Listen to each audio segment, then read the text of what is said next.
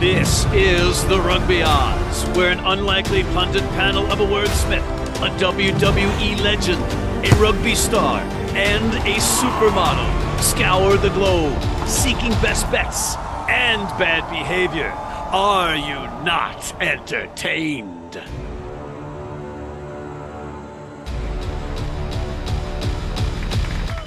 Thank you, thank you, thank you again for tuning in, and thank you for your uh, applause. I, I appreciate and luxuriate in your adoration. But we have in the sponsor opportunity green room John Bradshaw Layfield, the WWE Hall of Famer turned rugby advocate, along with his pal King Gift Egbelu, inventor of words, and they're preparing diligently for our Your Company Name Here slate, which has got all the stuff that we'll be talking about, but it also includes Mr. George Hook, who is waiting in the wings. So let's not dilly dally. Let's bring in John and Gift so that we can get George in quickly. Gentlemen, 33 and 30 collectively, not great, but in a time where we're picking games where we don't know what the rosters are going to be because of the World Cup players committed, committed and players being rested, it's tough to pick. So 33 and 30 is not that bad. We do have the business of picking the wooden spoon and the walk of shame.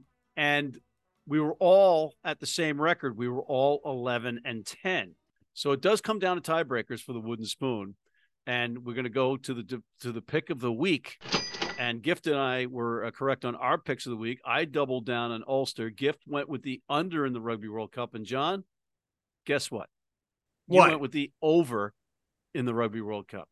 So, John, What? you are once again united with Woody. No, I went with the over in the England game, and it went over, dummy. Check the record. Check the tape, dummy. I put out a check that. separate video. No, no, I put out Oh, a you're separate verifying video that? Thank you. because It's I verified, ultimate. John. You I did get the the, wooden spoon. No, I no it's wooden spoon that. I did the ultimate sin. So we've muted John's mic because he's not being gracious in accepting the wooden spoon gift. Don't go down that rabbit hole with him, please. Management is quick Free the champ. gift. Be careful. Very careful here. champ, boom boombaye. Champ, champ, boom boombaye. Okay, they're both turned off on the rugby odds. What were the odds that they'd have their mics turned off only two minutes into the program? Amazing. Let's bring him back in, though, because we have to get to the business of the walk of shame. We'll bring John and we'll bring Gift back in. Gentlemen, Another reason I don't deserve the wooden spoon is the fact, simple fact that I had picked South Africa first. And then I started thinking about it. And it was a toss up. And I don't think either side was necessarily wrong because the teams were very, very even. Then I changed later in the week and that's precisely why you get the walk of shame. Right here Why? on the program, you pick one team, and Yep. then you go out there after the people have, that listen to you have made their bets. Then you go on a Twitter thing and say, "Oh no, no, no, I'm going with the other team." I overthought it. And then I chose uh, New Zealand. Now it was a toss up. So I, I think you also was- threw Gift under the bus by saying in your little video that after listening to King Gift Egbelu, you changed your mind. because I respect his opinion. You notice I didn't say I I listen, I heard Matt McCarthy say it. I said I heard King Gift Egbelu say it. So, in the meantime, all the people that watch this program and listen to what would have been your correct pick are now losers. And because of your weak need, lack of a spine, change of mind, you, sir, are in the walk of shame. I don't accept. How about that? I don't accept. It's not something you can or cannot accept.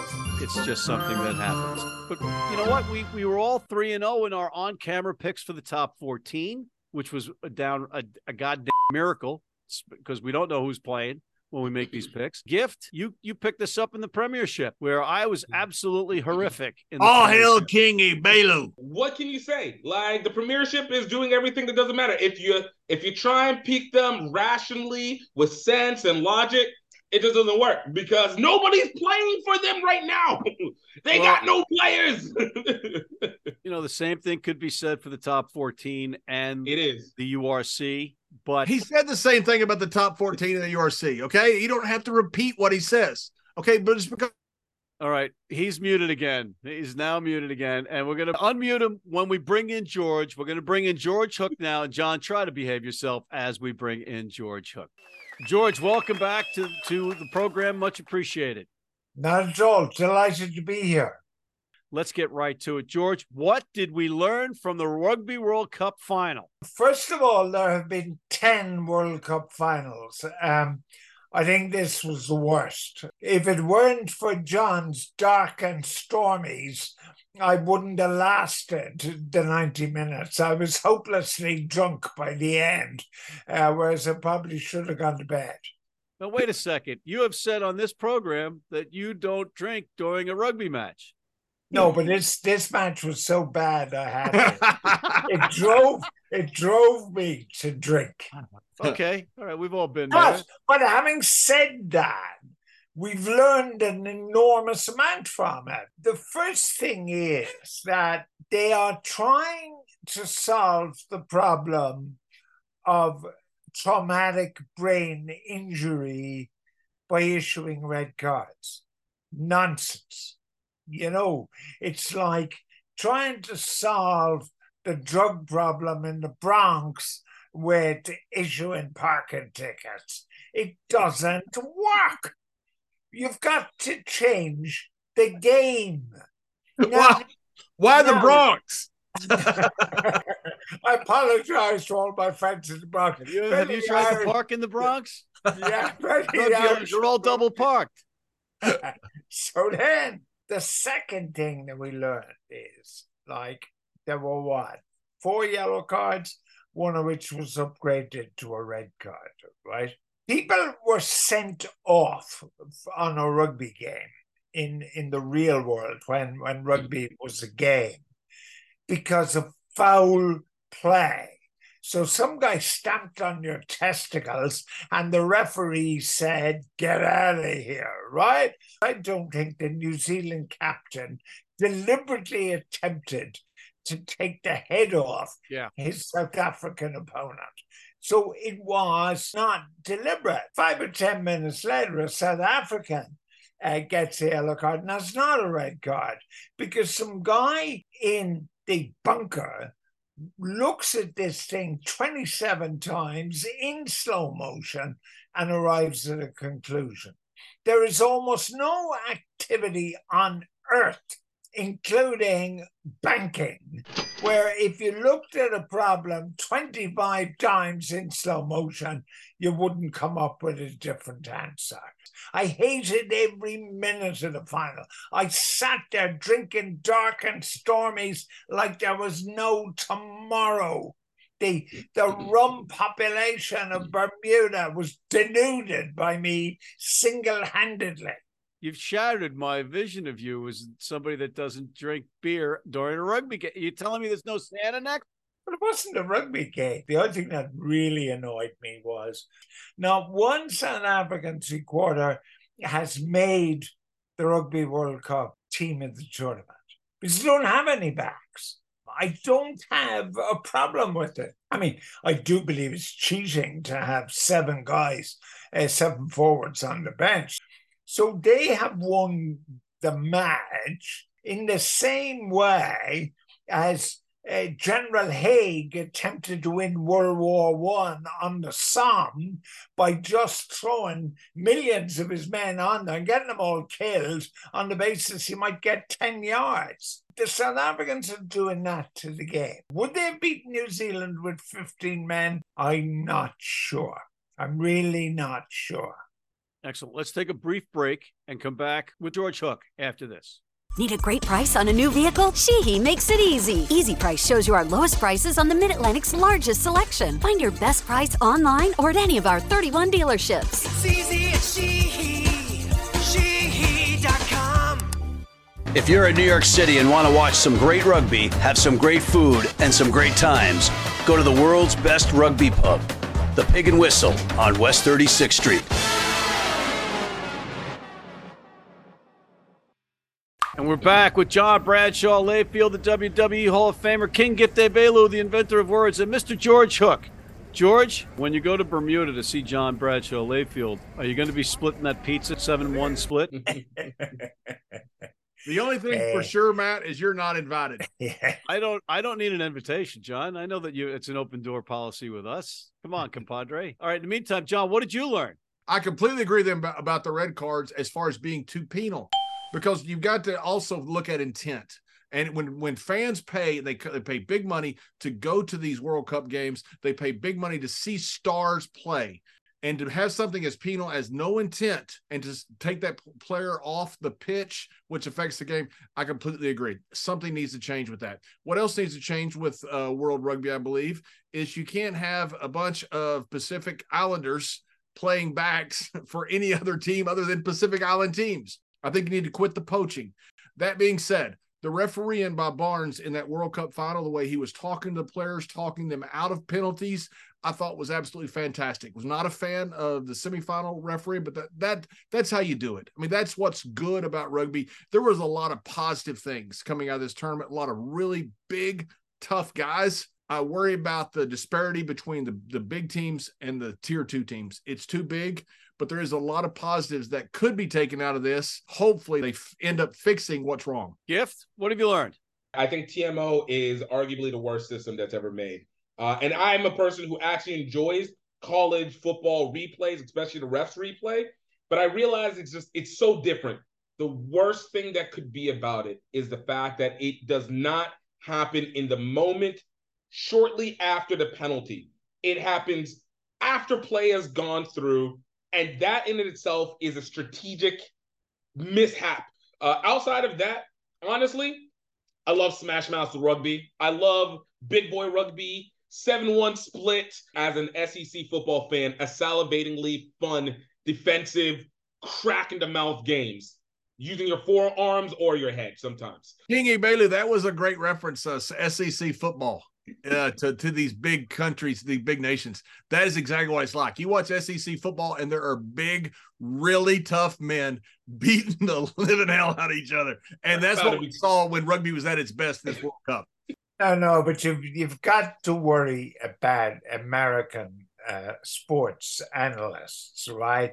Who have a game that is played nowhere in the entire world except America, and they call it the World Series. Now, that immediately ends all regard for Americans. No, no, no. We're poaching players from all over the globe, George. We're poaching them for where from wherever they are from the time they're 12 and 13. So don't you don't you say that. But George, I've learned that I need to listen more to George Hook. and George, with that, I'm going to take my time here and throw this at you you had a little kerfuffle with Joe Marler not shaking the hand of Sir, Sir Bill Beaumont, the chairman of the board of World Rugby, and being called out on it in social media by Andy Goode and Jim Hamilton coming to Bill Beaumont's defense. What do you make of all this little slap fighting in infighting with England rugby and world rugby? Believe it or not, uh, in in uh, 1967, I played for the club that Bill Beaumont played for, but not at the same time. Then, round about 1992 or thereabouts, I coached that club, and Bill Beaumont was on the rugby committee. On the basis of those two associations with Bill Beaumont, he wouldn't have got my vote to be the head of World Rugby. Uh, Bill Beaumont, whether he likes it or not, has now overseen the most disastrous decade in the history of this game. He has displayed no leadership, he has displayed no moral courage, and uh, I don't know whether Joe Marler deliberately shook hands with him or didn't shake hands with him or what the heck. But for every Hamilton or Goode who would defend him, you'd find a dozen who would not defend it. And the real tragedy for world rugby is Agustin Pichot, who was the Argentinian scrum half and is their representative on World Rugby. He has been effectively silenced because Tier 1 nations don't give two hoots about the Tier 2 nations. They don't care whether they survive or not. And for that, Beaumont bears primary responsibility. We'll be right back after this.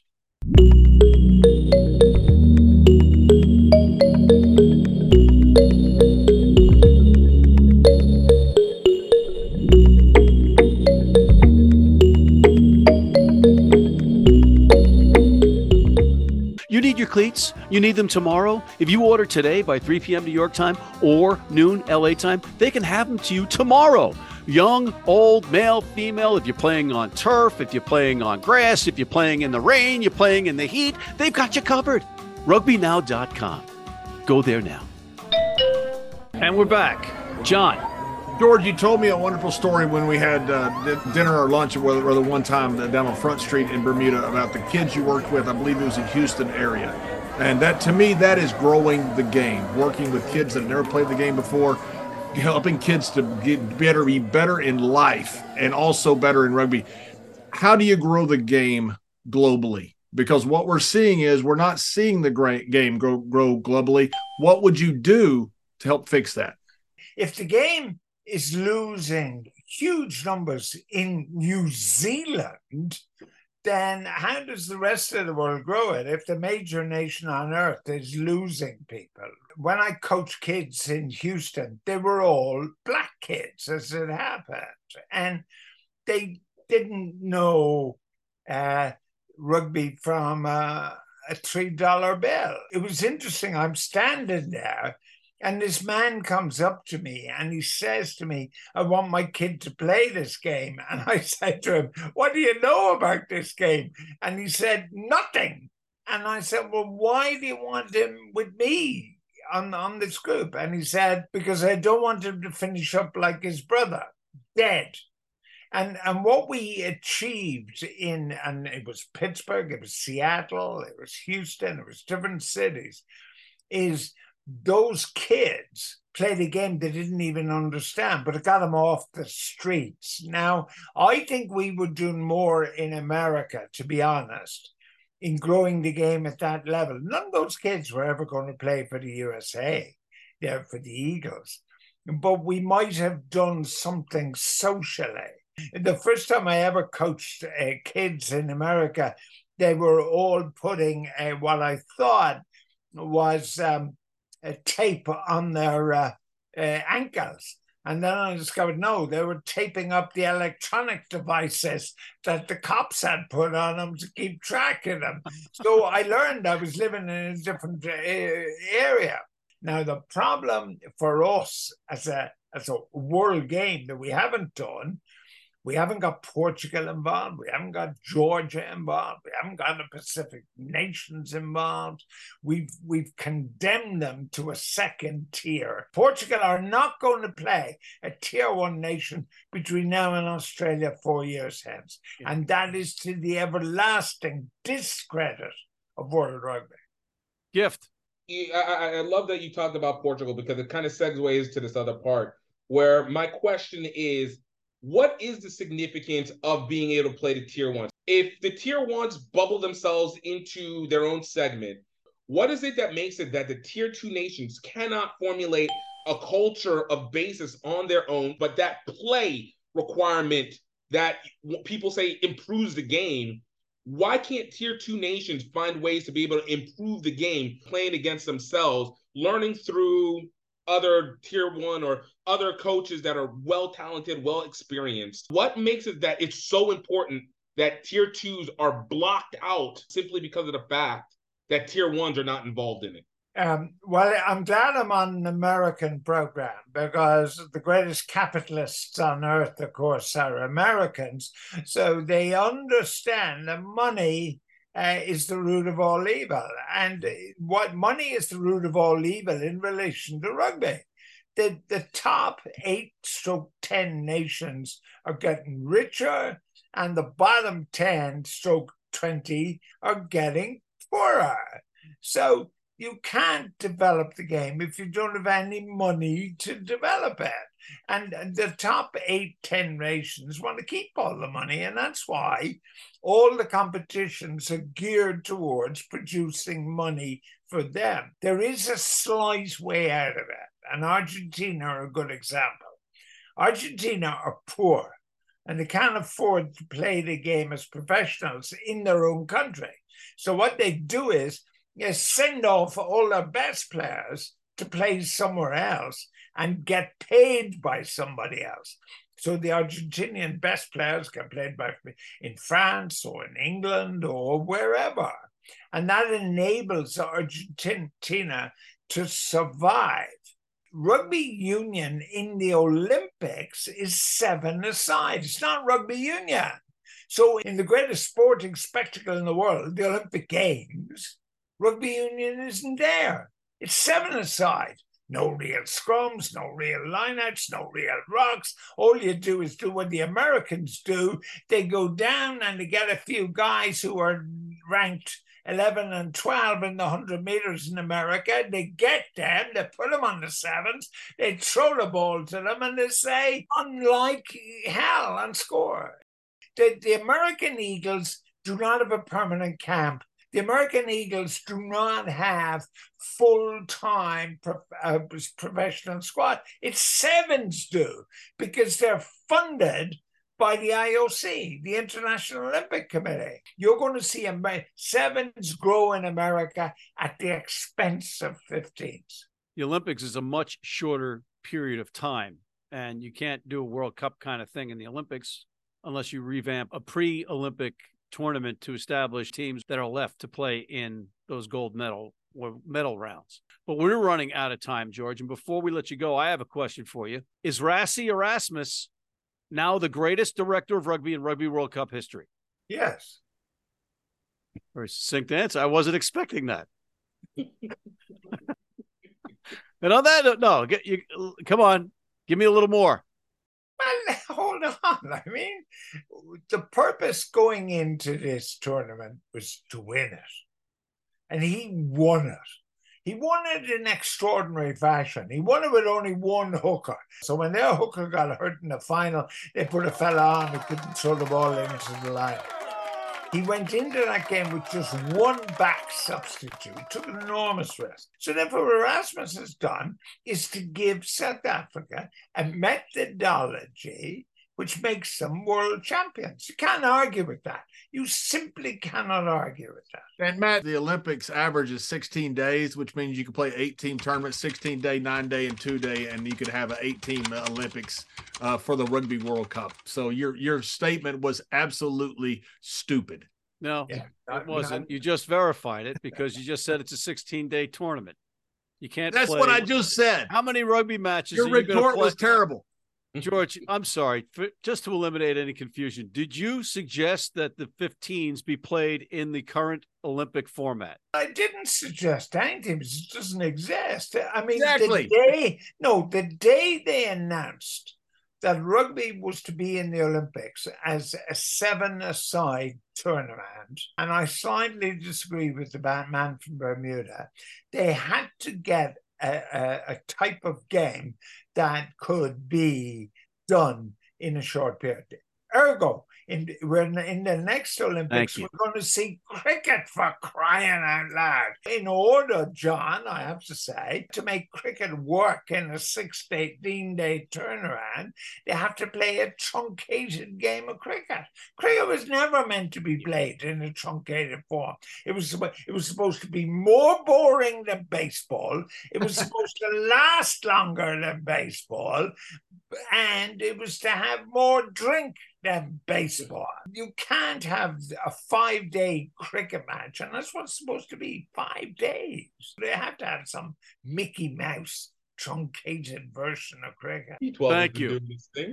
thank Drives you. me to dark and stormies. On that note, I want to thank George for coming on again and taking the time out of your busy schedule. Thank you, George.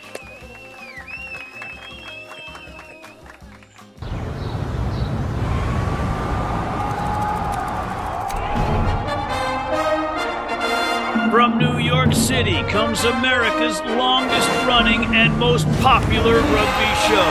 The biggest names in Major League Rugby, MLR highlights, and big match previews. Rugby Wrap Up presents MLR Weekly, made in New York City. And we're back. And again, thanks to George Hook for coming on. And guys, we are going to look first at the URC, the United Rugby Championship. John Bradshaw Layfield, who do you like this week? Uh, so, hey, when you got Seabiscuit, keep riding them. Leinster, even though they get played against my Scots, Edinburgh, go with Leinster. The Benedict Arnold of rugby, ladies and gentlemen. You saw him do it on his Twitter feed. And People, now he's doing it no, no, again. no, he's going against no. the Scots. People out there respect King Gift Egbelu and I's opinion because we give them straight views, not on who we just want to suck up to, like you and whatever country Stephen Lewis happens to be co- coaching this week. King Gift Egbelu's and I's opinion. What the Exactly. fuck was that? That's Direct good talk, Southern sir. language That was right there, direct buddy. talk. Oh, Good boy. Southern No, language. We stop biscuits and we talk Oh. about eyes. It's like a Dang cigarette in the back do. of my neck. Oh God! All right, gift. Ring, ring, ring. Uh, who's on the line? That's Vodacom. All right. Bulls are about to bully over some zebras. All right. Black and white stripes aren't going to be doing anything but creating a target for them horns. Ding, ding, ding! It's the bad humor, man. I'm gonna go with Benetton. Crazy as that sounds, at home, five and a half over the Lions. I'm probably gonna regret it, but I'm going that way. Premiership, John.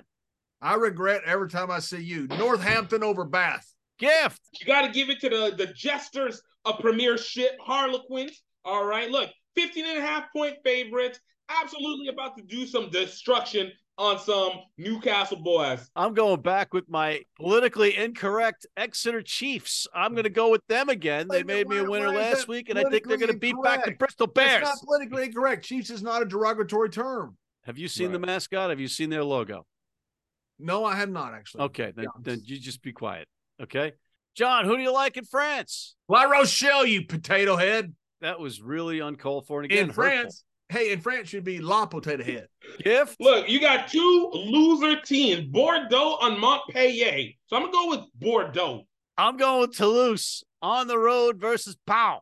The WXV. We've got Australia versus Wales, France versus Canada, and England versus New Zealand. And these games are in New Zealand. Gift. France versus Canada. I'm gonna have to give this one to France because they definitely have the power, they got the speed, and uh Safi N'Diaye at eight. Ah, absolute beast to watch. John. New Zealand at home to win over England. Ooh, that's going to be a good match to watch because that's two very good teams. Australia versus Wales. I'm going with Australia. Pick of the week. John. I'm gonna go with the parlay. Meaning you put them all together, they all got to win. Only on the money line. Don't worry about the points. The Stormers, Stade Francais, and La Rochelle. You bet hundred dollars, you win three hundred and sixty-four. If all three teams win, forget about the points. Just money line. Big, big money. The rugby odds parlay of the week. You are so butch. Oh, what Bam! a pick. Wow. Gift. New Zealand versus England. The Black Ferns, that's the well, England. Last score was 34-31. But this game, the thick England team is absolutely going to keep it on the under as they are going to smash mouth their way into a lower scoring game. Various definitions of thick. I'm going with Stade Francais minus seven and a half versus James Harrington's Castres. On that note, we are out of time. I want to thank Mr. John Bradshaw Layfield, the WWE Hall of Famer, King Gift Egbelu, the inventor of words, the inimitable George Hook, and thank you for tuning in. Please check out our other shows, including MLR Weekly, the College Rugby Wrap Up. Hit that subscribe button on YouTube, sign up for our weekly newsletter, tell a friend about us, and please join our American Red Cross blood donor team.